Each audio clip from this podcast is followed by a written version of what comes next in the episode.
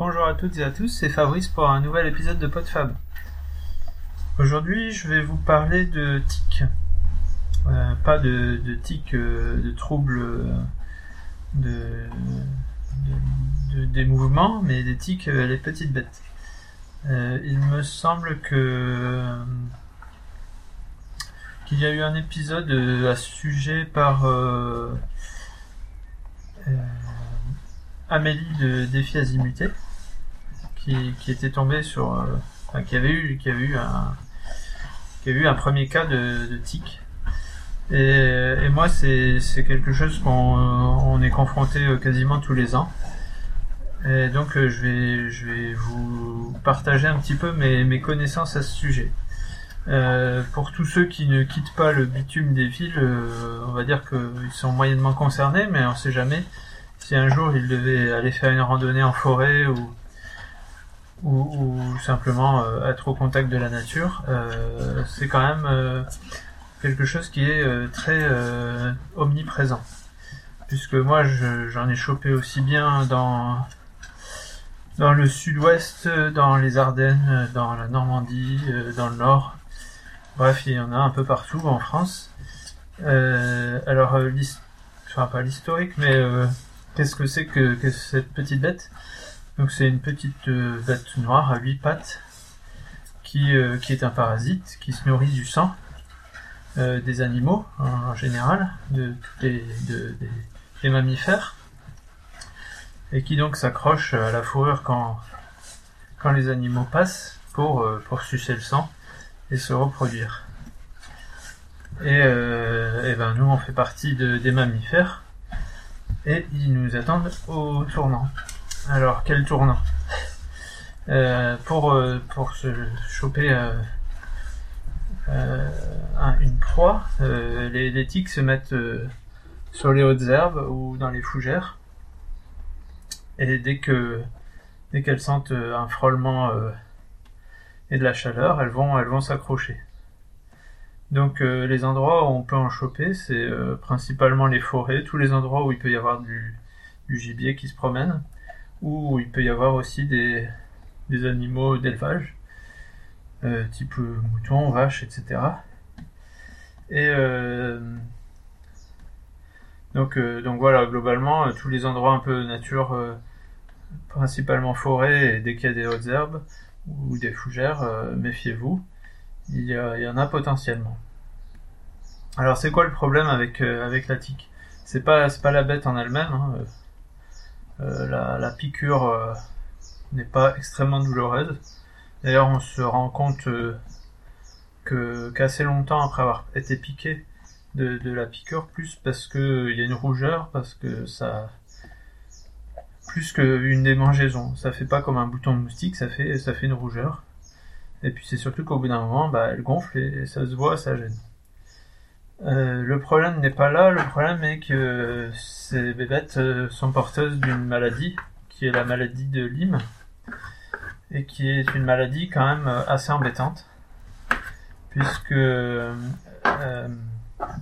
déjà elle est pas forcément détectée tout de suite, les médecins ne pensent pas forcément à ça. Elle est multifactorielle, c'est-à-dire qu'elle peut se, elle peut se- déjà elle se manifeste que parfois plusieurs années après après la morsure, piqûre, oui piqûre plutôt. Enfin, et euh, donc plusieurs années après, ça peut être, ça peut se manifester par euh, des maux de tête, euh, des, douleurs articulaires, des, paralysies faciales, des, tas de facteurs comme ça qui sont pas spécifiques d'une maladie plus que d'une autre. Donc des fois les médecins ont du mal à diagnostiquer cette maladie.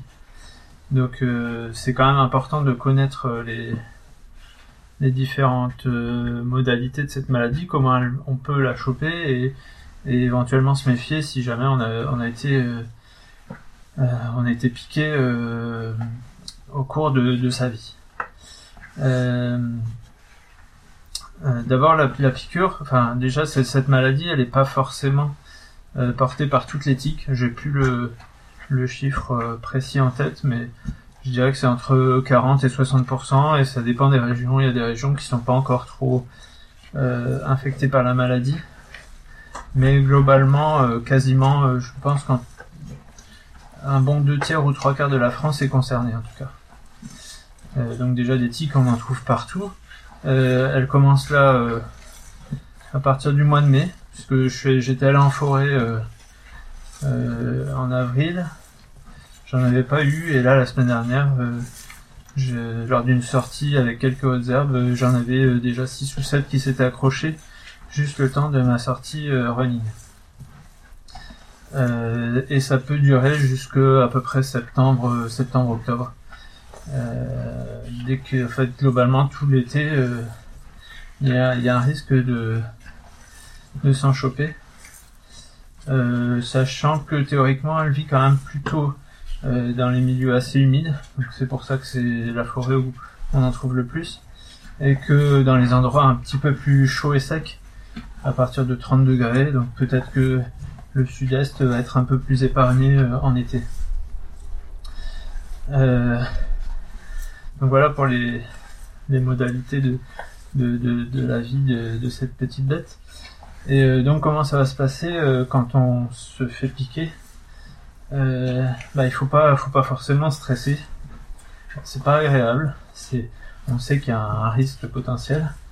Euh, le, la maladie, en général, ne se transmet pas. Enfin, j'ai, j'ai pas les chiffres super précis et peut-être que ce que je vais dire ne sera pas exactement vrai, mais euh, il y a un beaucoup plus gros risque de d'être euh, de, de contracter la maladie si la piqûre, la morsure a duré plus de 24 heures.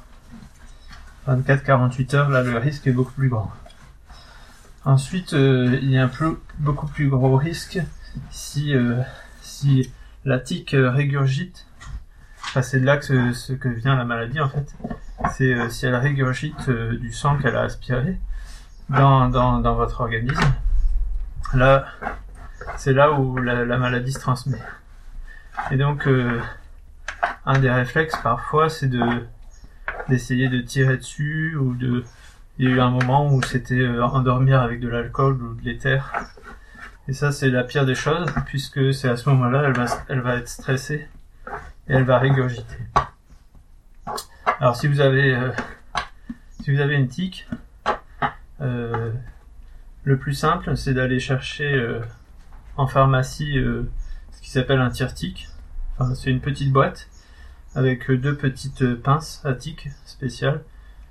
Une plus grosse pour les, gros spécimens, enfin celles qui ont déjà assez grossi, et une plus petite. En général, si on est vigilant, on, les a euh, quand elles sont petites. Euh, ça ressemble à une espèce de tout petit pied de biche avec euh, on, met la tique entre deux petits une petite fente et il faut tourner. Je crois que c'est dans les sens inverses des aiguilles d'une montre et en fait, on, arrive à, prendre la tique comme ça, et en tournant, elle va se décrocher. Alors que si on tire ou si on le fait avec une pince à épiler, on risque de déjà de stresser la tique, elle va régurgiter.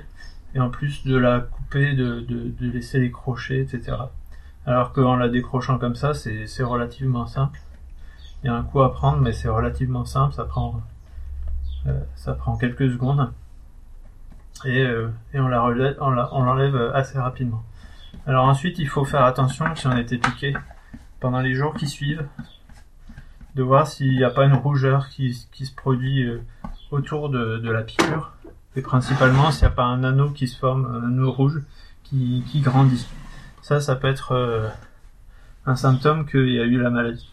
Mais c'est pas forcé, c'est-à-dire que on peut, on peut avoir la maladie sans qu'il y ait aucun symptôme au départ.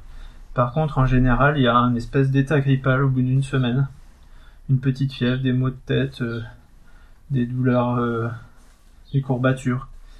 Et, là, ça, veut, ça peut vouloir dire qu'on a chopé la maladie.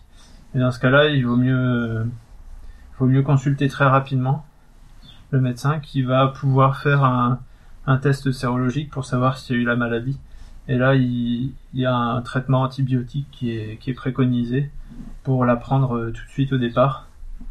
Parce qu'une fois que, une fois qu'elle s'est installée, ça va pouvoir être latent pendant quelques années.